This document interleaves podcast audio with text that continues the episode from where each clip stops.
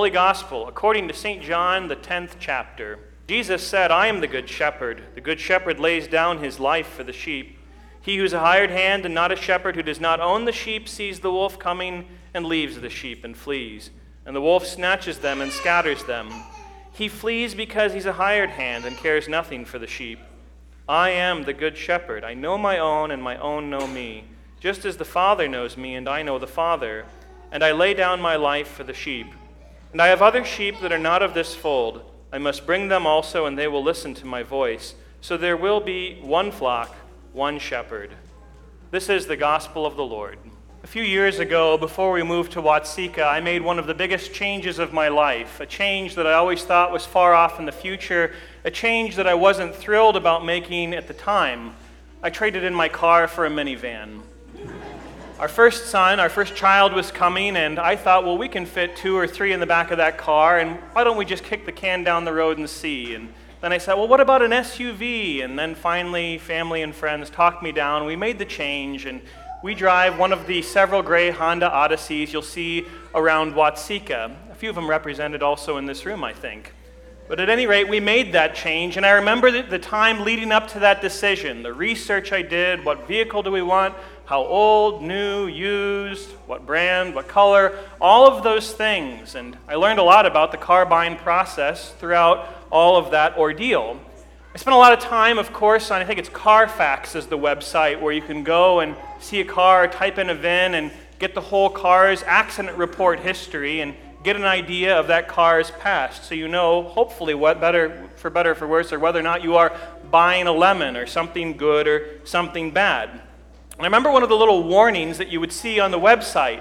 It said, This car might have been part of a fleet. I remember calling dad and said, A fleet? You know, like, like the Navy? What? No, fleet. Fleet of cars, a rental car. Like, oh. And then right away, you're like, well, I can see why the price is a little lower than the rest of them listed on the site, and then you have to decide do I want to chance it? Do I want to spend less on this car, buy this car that was a part of a fleet, and save a little money with the possibility that it's probably going to break down a little sooner than a newer car or a car that was owned by perhaps just one owner. See, all of us know instinctively, even if we haven't been through that process just as I described it, that when you own something, you treat it differently than if you don't own, something. If something belongs to you, something particularly of value, you're going to take care of it because you don't want it to lose its value.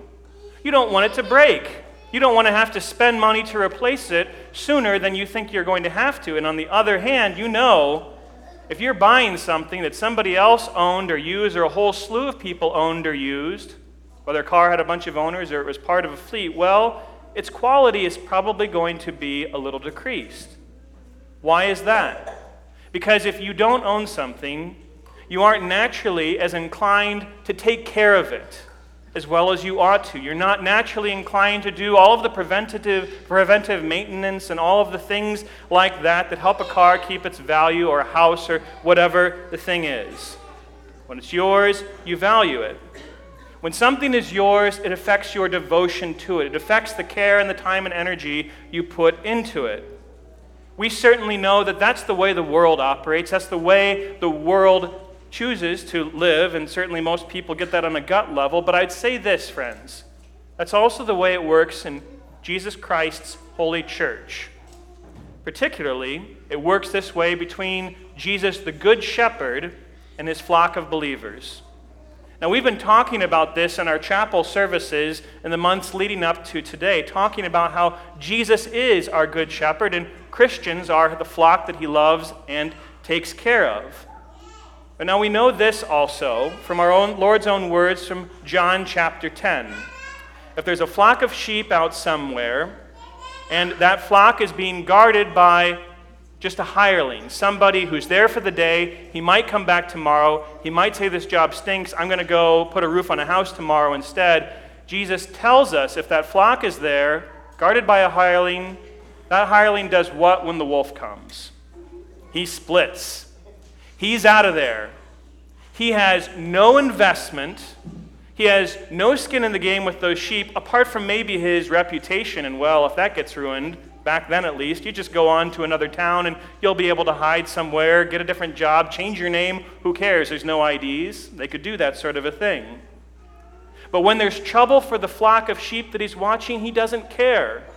It's not worth the possibility that he might get harmed. It's not worth to him the possibility that he might even be killed defending those sheep that do not belong to him. But Jesus Christ, the Good Shepherd, and his flock, it's the exact opposite, isn't it? When the wolf appears and Jesus is the shepherd guarding the flock in front of him, he doesn't cut and run. He doesn't hide. He doesn't climb a tree, but he stays. And he doesn't just stay, but what does he do? He goes and attacks the wolf that's attacking his sheep. He makes to fight. And more than that, in the process of defending those sheep, he lays down his life, as we celebrated so recently on Good Friday. And the question is why does he do it? Why would anybody do that?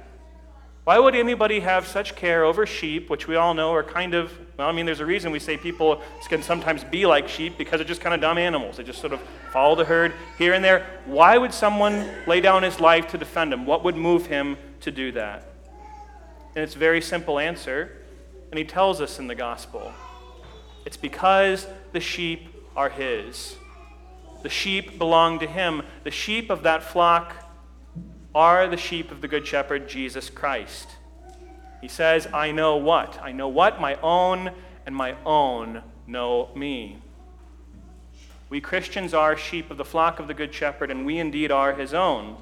We are his sheep, not just his possession, not just his investment, not just his job, but we are his sheep, his own, whom he loves, and because of that, our Lord and Savior Jesus Christ does his job for us so very well. He doesn't just go through the motions, as we are so often tempted to do with jobs that we don't like, right? You ever had a job that was terrible? Remember back to your first job in high school, right? The question's always is the manager actually around? Can I get away with doing the bare minimum and things like that? That's not how he operates. Jesus isn't there just to receive a paycheck, but rather he goes all the way, completely to the end, to lay down his life. Such is his love for his sheep. Such is his love for you and me. Our Lord's actions in the face of danger, in the face of a wolf that wants nothing but to destroy and scatter his flock, are so much more than a smile, a shrug, and saying, Sorry, I can't help you, or you got to find somebody else. He gives his all for the flock of sheep that belongs to him, both on Calvary's hill and both even still to his church in the word and sacrament whereby he gives us his promise and seal of forgiveness, life, and salvation. And if there's a take home that I'd like you to especially remember this day, it's that if Jesus does all of this for the biggest thing that you need, he redeems you from the wolf of sin, death, and the devil you can be quite sure that He can, He does, and He will take care of all of the little things that are problems, but so much smaller problems than that big wolf. That is to say, Jesus does and He will care for your basic needs and problems in life. Think about it this way What kind of a shepherd would see a wolf, go and fight that wolf off, and even lay down its life in the process? What kind of shepherd would do that but wouldn't make sure that those sheep had enough food, had enough shelter, had a safe pasture to live in, had water and everything else that they needed. No shepherd would do that, or at least I would say this not the good shepherd, Jesus Christ. So, dear friends, I want you to remember that. Remember, as the kids have been learning and remembering, you remember that Jesus Christ is indeed the good shepherd. He has your back for the biggest thing, He's got your back for the little things too. That is true in certain days when things are going well, and it is true in uncertain days when everything might seem up in the air.